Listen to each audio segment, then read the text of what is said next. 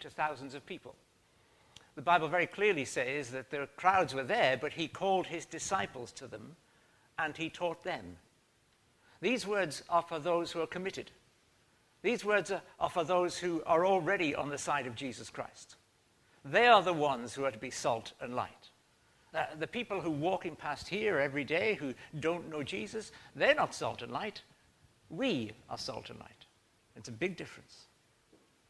Also, we need to understand that at the end of this sermon, Jesus uses that remarkable parable, that remarkable story of the, the man who built his house on the rock and the man who built his house on the sand.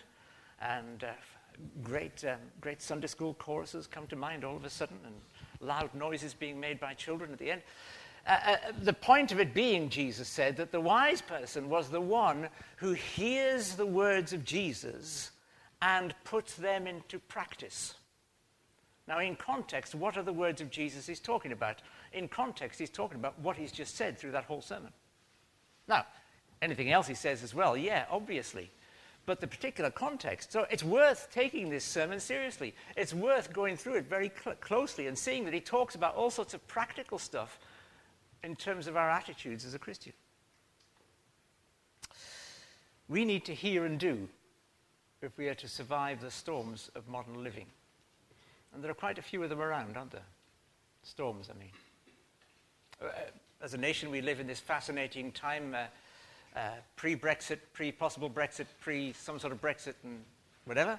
Uh, globally, we live at a time where even if there were no Brexit, there's still chaos out there. Um, somehow the idea that what's happening here is the only chaotic place just doesn't ring true to me. Uh, we live in a time where probably it's more dangerous uh, in terms of country uh, saber rattling against country that at almost any time I can remember. And that's quite sobering. And we live at a time where, in the midst of all this, these huge issues going on around us, and moral chaos and moral collapse within Western culture, in all that, people very happily are still in their restaurants and in their coffee bars and playing their football matches. Well, watching their football matches. And, uh, you know, and all that kind of stuff, uh, doing what they've always done and pushing everything of any seriousness to the back of their minds because, well, we can't do anything anyway, can we? But the whole point of what Jesus calls us to as Christians is that we can. We can. Oh, we can't change the minds of politicians. Well, not directly anyway. But we can set the tone of a whole nation, of a whole world, if we allow God to use us, because that's what Jesus is saying here. Our role in the world, let's start there. What is the bedrock of the role of a disciple in the world, and in particular, the church as a corporate expression of discipleship? What are, what are we here for? Why, do we, why has Jesus called us to himself to live for him in this world? And he says very clearly, we are to be the salt of the earth, and we are to be the light of the world. There is no other, except Jesus, of course, but there is no other out there. We're it. If the world needs light, we're it. If the world needs salt, we're it. You'll find it nowhere else. The world benefits to the extent that we do the job and suffers if we don't. Now, in the time of Jesus, salt had three main functions, two of which we understand quite clearly today. The third one perhaps is more of a surprise to you. Salt was a major preservative in the days before freezers. I can remember the days before freezers. Gosh, I am getting old. You know, I, I can remember things having to be fresher and little tricks of how to try to keep things cold and eating things probably when they weren't as cold as they should have been and all that sort of stuff. I can remember those days. But before all this sort of freezing technology was there, we had salt and meat especially had salt rubbed into it. Beef rubbed into it. Salt beef rubbed and rubbed and rubbed. Because salt prevented things from decaying. Okay? That's one. One use of salt. The second one, and I plead guilty to this in my youth, the second one is to make the unpalatable palatable.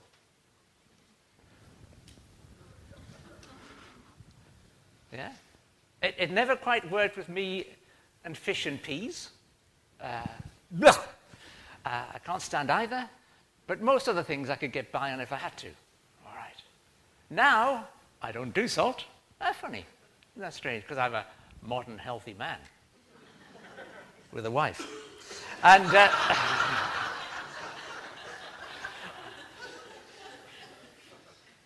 but it does, whether we like it or not, you put a bit of salt with something you're finding difficult and just can make it more palatable. The third one is more surprising. Salt in uh, Palestine at the time was a major fertilizer. Farmers would take salt and dig it into their ground to make the ground more productive. It was, uh, if you don't believe me, read it up. Uh, it was a common fertilizer used for that purpose in the days before all the stuff we have these days. For, for years, I had in my shed a little uh, box of pellets which were fertilizer for the ground to help things grow. And uh, we must have moved house three times and it never got opened because I'm not the most enthusiastic gardener. And the funny thing is, because it wasn't opened and used, it was never effective. That's funny, isn't it? We are salt. We are a fertilizer. We are all those three things. We, we preserve. Let's think about this. In the world, the Christian church and Christians as individuals are to preserve things from going rotten by holding back the destructive onslaught of the effect of the fall on the world. Now, the fall's there. Adam and Eve, that whole story, everything that happened there, the, the basic uh, seed of corruption is there right the way through uh, uh, the created order. It is there. But the job of the Christian, of the church, is to hold back its effect so that God's purposes can be fulfilled until Jesus returns. Okay. We are meant to be doing that. We're meant to be preserving the good, making sure things don't go that rotten. So, for example, we're, we're called to stand against all that is wrong. We're, particularly in our society at the moment, the totally bizarre, off the wall madness of what our society is doing with the whole issue of sexual morality and the whole standing on its head of reality with regard to the transgender agenda and all that. It's madness Eventually, the world out there will understand its madness, but how many children in particular, and people and families will suffer devastation between now and when people wake up? Who's going to wake them up? Well, the answer is, of course, we have to wake them up, but we have to do it so gently as to make sure we're not remotely prejudiced and to make sure we don't in any way offend anybody. Listen, on these particular issues, I don't care who I offend because this is a matter of life and death. This is a matter of whether people survive or not. This is a matter of whether people walk in truth or walk in that which will destroy them, particularly children. One class in a particular school, sorry, one school, uh, not class, one particular school now has 17 children seeking gender change. 17 children. Where's that come from? Let me tell you, it hasn't come from the children. Okay? Not predominantly. There's a whole demonic agenda out there, and unless we are prepared to stand up and say, hang on a minute, this is just not right. Nobody else is going to do it. Nobody else is going to say it. And that's where the problem is. This problem of being salt and preserving from things going rotten is costly. We're meant to hold back this, this onslaught of, uh, of uh, corruption. But we're also called to do that in a very positive way by caring for the poor, by making sure those who are the most needy in society are supported and encouraged, by being peacemakers at a time when everybody's at each other's throats. I've never, never lived at a time where people of different political persuasions are more destructive of each other. It's astonishing. I have strong opinions about all sorts of stuff, but I have enough respect in me to understand that other people might disagree with me, and whilst I know they're wrong, It doesn't give me any right to disrespect them or to devalue their views or the sincerity with which they hold them. But that's all gone out the window now. Who's going to, who's to stand there? Who's going to take the stand and say, look, this just isn't right?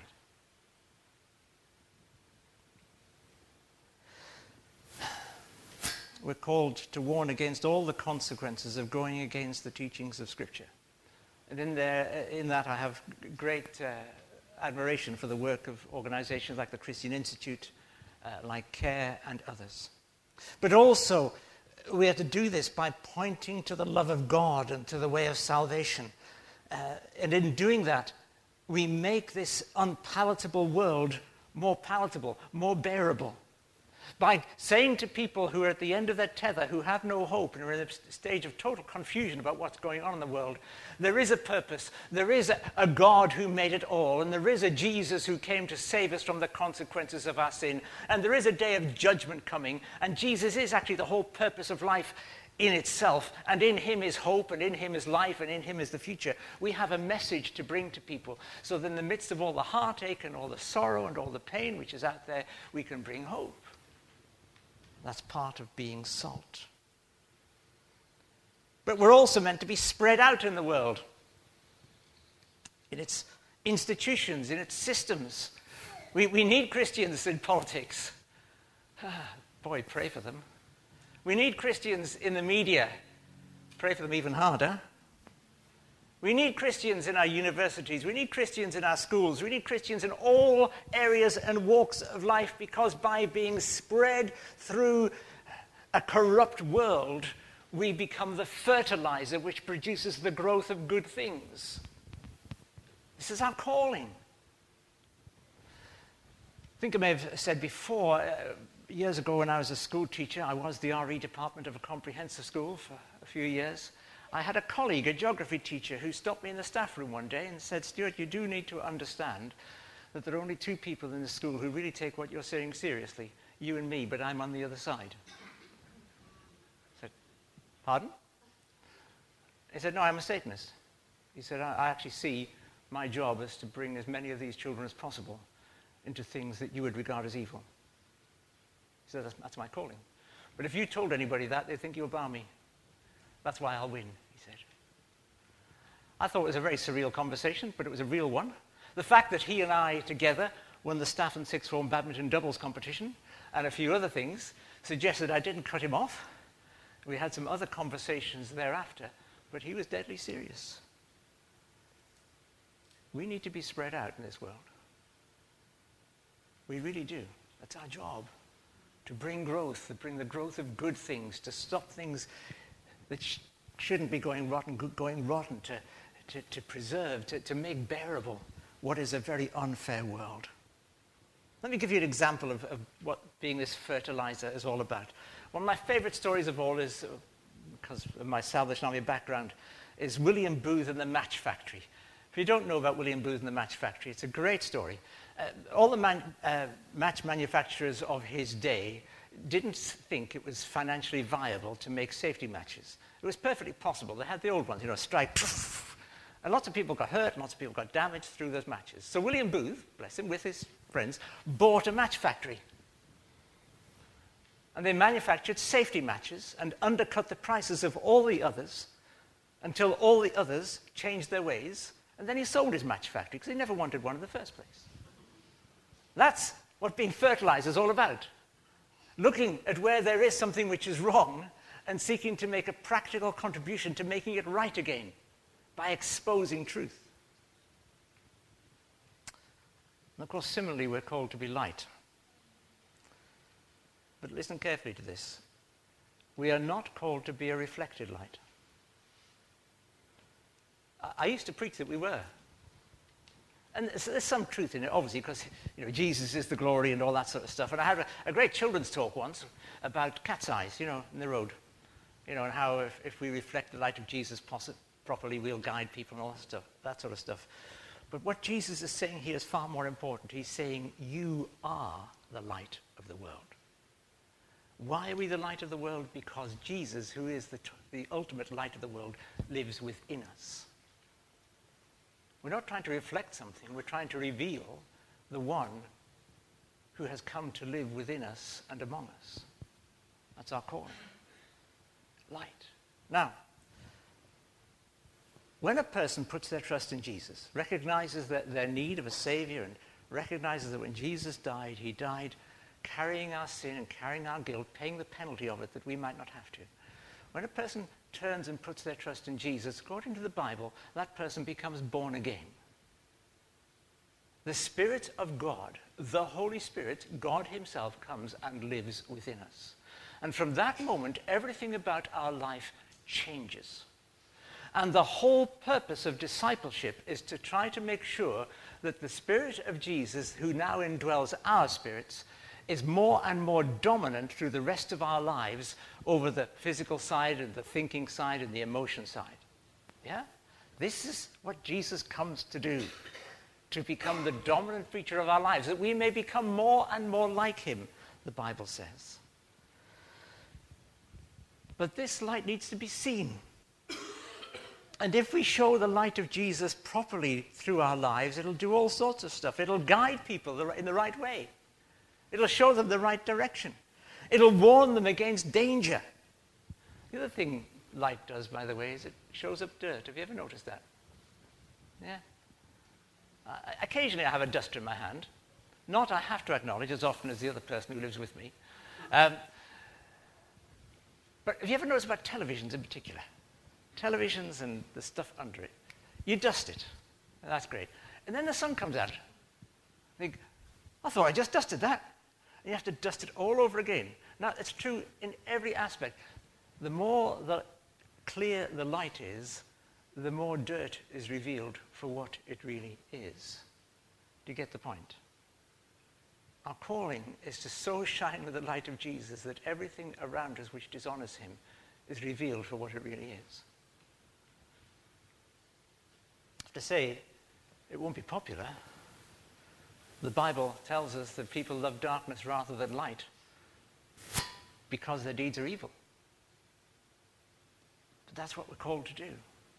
So, you've got this idea, right? We, we, we preserve, we make palatable, we, um, uh, what was the other thing? Yeah, we do that as well. Uh, fertilize and, and increase growth, and we shine the light, and it reveals the dirt, and it guides people, and it warns people. All those things we're called to do. But what hinders us from doing it? Doing these things? What, what's in the way? Why doesn't it just happen automatically? And Jesus is very clear about this. He gives two causes that can result in us being ineffective in what we do. He spoke of salt that had lost its saltiness and a light that was hidden under a bowl, a two gallon bowl that was uh, used for ground meal flour.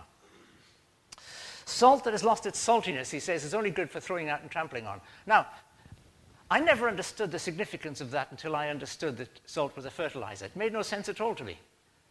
But of course, if you're digging salt into the ground and it's lost its saltiness, it's no good. It's totally ineffective. You just walk over it, it has no bearing at all. That makes sense. It's a devastating description, though, of the emphasis of the church in our land. Salt that's lost its saltiness. Often we have compromised so much with the world's values that we are no longer distinctive and no longer have potency. In a hurry to be seen as relevant, we so easily ditch the standards and values that make us what we are. This is true in some of the areas I've already spoken about, uh, sexual behavior and so on, but also in our attitude to finances, in our attitude to seeking power and exerting power over others, in self-centeredness and the individualistic nature of our world, which stresses that the individual is the center of all things and it's all about me, me, me, me, me. And the Bible says it's not, it's not, it's not, it's not. But if we say it's not, it's not, it's not, but our lives are, are, are, are, where's the effect?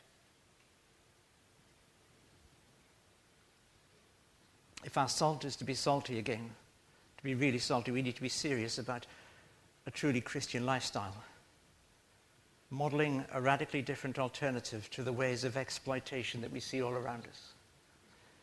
It is a grotesque offense and a destructive reality that the gambling industry is currently allowed to ride roughshod over the lives of thousands of people without anybody seriously doing anything about it because it swells the government coffers. Just wrong. Plain wrong. And unless we're prepared to be people who say, well, okay, let's make sure we're not part of it. Let's make sure we're not going down the, oh, we'll do that, we'll do that. You know, yeah. Now, I know you might say, well, what about the local raffle? I don't do them personally. I'm not suggesting that if you uh, somebody comes with a raffle ticket for your local school, you sort of say, well, we don't do blah, blah, blah, blah. I'm not. But the point is still re- relevant. The point is still valid. We have to work out where we stand and how we stand. And this is true in all sorts of areas of life which are out of kilter, totally out of kilter with kingdom values. by the way, the ones we did buy a raffle ticket from a neighbour's child, we actually said, uh, no, no, we won't, we'll give you the money. And then understandably, his mother came round straight away saying, I can't have that, here are the raffle tickets. Uh, we, what was it, a bottle of gin, was it? Yeah, we won a bottle of gin. Uh, just... Don't ask. Um, but our impact is so often diminished because our walk with God is so poor.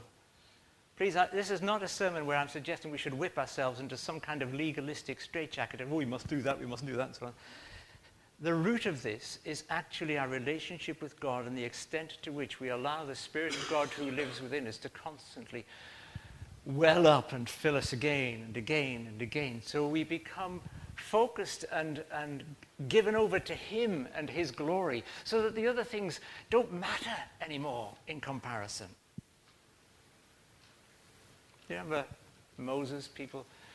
And Mo- Moses had been in the, the tabernacle spending time in the presence of God. When he came out, he put a, he put a mask over his face, a, a cloth over his face, because the glory of God shone from him and it scared people. Wow. Oh, that the light of the glory of Jesus would be so evident in and among us that we scared people. In the right way, you understand.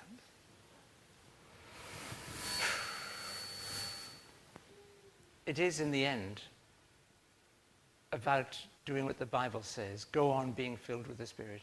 Keep in step with the Spirit. Live by the Spirit, not by the flesh.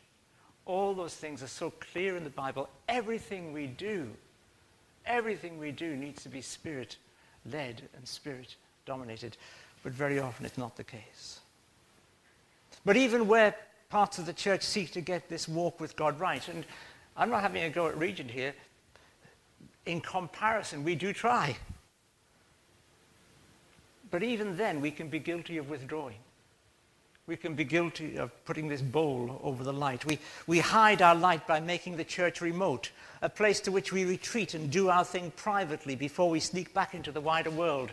We sometimes see church as the place where we all come and get revved up and get this sort of injection, and then we go, oh, we're out there again. Oh, can't wait till next Sunday when I can get revved up again. Uh, we, we sometimes think like that. Sometimes no one sees our light because no one sees us because we're too ashamed of who we are. Because we feel what, what light we've got can't possibly have an impact. That's just a lie from hell, by the way. If Jesus lives in you, you'd be astonished at the impact you will have. Oh, yeah, we, some things are great. Absolutely excellent. CAP is fantastic. Wonderful. Street pastors, another example of the church doing the right thing and there are more examples, but we are much more reticent about being clear in sharing the gospel. Much more reticent about being clear in warning of the consequences to people if they reject the gospel of Jesus. We're much more reticent in speaking up for righteousness and for truth and for calling people to repentance. It's our calling. And I don't know if you've noticed, when people don't want there to be a light, because they, you know, I don't know, passing drugs or teenagers doing something else, all the lights by the shop that are there get stones thrown at them. Do you notice that, or is that just in Essex? Yeah. Oh, by the way, people in Essex would call the river Coquet, Coquet. Anyway, so uh, but lights get why? Because they don't want people to see what they're doing. Yeah. If we're serious about letting our light shine, don't be surprised if the stones come. Don't be surprised if you're called a bigot and a fool and intolerant. Don't be surprised if you get ostracized. People say, I don't want to be with you. Don't be surprised. It's not all like that, but sometimes it'll, it'll be the cost if we're serious. Nearly done. Let me just talk briefly about how we then need to fulfill the role. For some this morning, the challenge is about personal discipleship, a renewed call to commitment to the Lord, which places Him first in all things. One of the difficulties for a preacher in preaching this is, and actually in most sermons, you immediately make yourself into a hypocrite. Could I be better at being salt? Absolutely. Could, could my light shine brightly? Absolutely. You know, nobody who stands here is actually saying, hey, guys, I've got this together. You need to do this like I do. That's not what this is about. This is about together learning from Scripture that actually these things are crucially important. We need Jesus to be first, a genuine dedication which says, Lord, I'll follow you whatever the cost, whatever I have to give up, whatever you ask. You, Jesus, will be center of my life. That Holy Spirit encounter again and again and again and again. For some, of the call is different. God sees your desire, but wants you to wake up to the fact that you've been hiding. Either through a, a, low sense of self worth, well, I can't make any difference. Or you've been hiding behind a false separationism, hiding behind the church. And the call for, for us then is to raise our eyes, to get involved with our friends, with our relatives, with our neighbors and work colleagues, and let the light of Jesus shine, even if the stones get thrown. Shine in telling the truth, but also shine in telling them of a God who loves them and a God who sent his son to die for them. Shine in terms of serving them and being there at times when nobody else would be there. We heard a couple of days ago that a very dear friend uh, of ours, we go on holiday regularly with him and his wife, he's been here a couple of times, been diagnosed with cancer. He's 52, he's got um, problem with the throat, lymph node, and they think that's secondary he's also got other major health issues he's been battling with for years, which means he's, he's on many other drugs and warfarin, which makes it all very complicated. The reason I mention him is simply this. Uh, I don't think I've ever come across a, a, a, better servant. Oh, he's a funny guy. When he, when he preaches, he's always self-deprecating. Oh, he just builds tractors. That's what he does. He builds tractors. Uh, and all that sort of stuff. But without saying a word to anybody, if ever there's someone who needs help, someone who needs the garden done, someone who needs this done or that done, he'll be there. No one will find out about it unless it's some sort of coincidence. He'll be there. Sometimes, sometimes in agony, because one of his complaints is psoriatic arthritis. The padding between all his joints is gradually disappearing. Some days he can hardly walk, and you'll find him digging over somebody's garden. You know, this is the guy who's now got cancer. Doesn't seem fair, does it? But that's the nature of the fall. That's the nature of the common lot of humanity. I'll be praying for his healing, praying for a, a miracle. Really, really will. But God calls us to be servants even when it's inconvenient.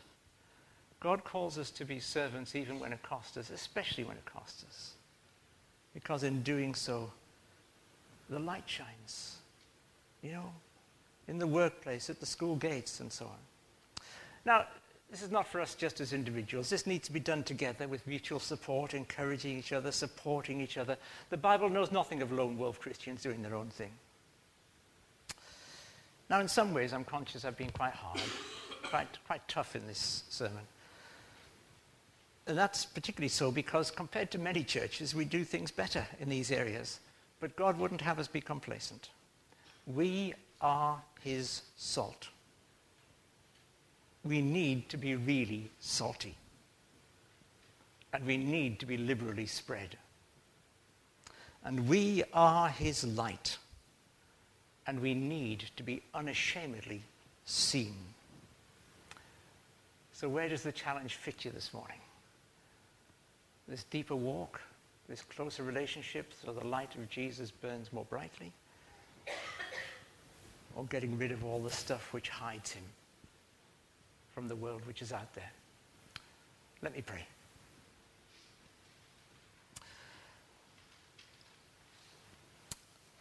Father, thank you that you, in your mercy, have chosen to allow the Spirit of Jesus to live within us, and that's an astonishing thing. But Lord, we know that comes with uh, certain responsibilities on our part to, to be grateful, to, to recognize what you've done for us and to allow the impact of what you've done for us to have a wider effect through this world and through this land and through our families. Lord, would you help us to walk with you more closely? Would you help us, Lord Jesus, to be filled again and again and again with your Spirit?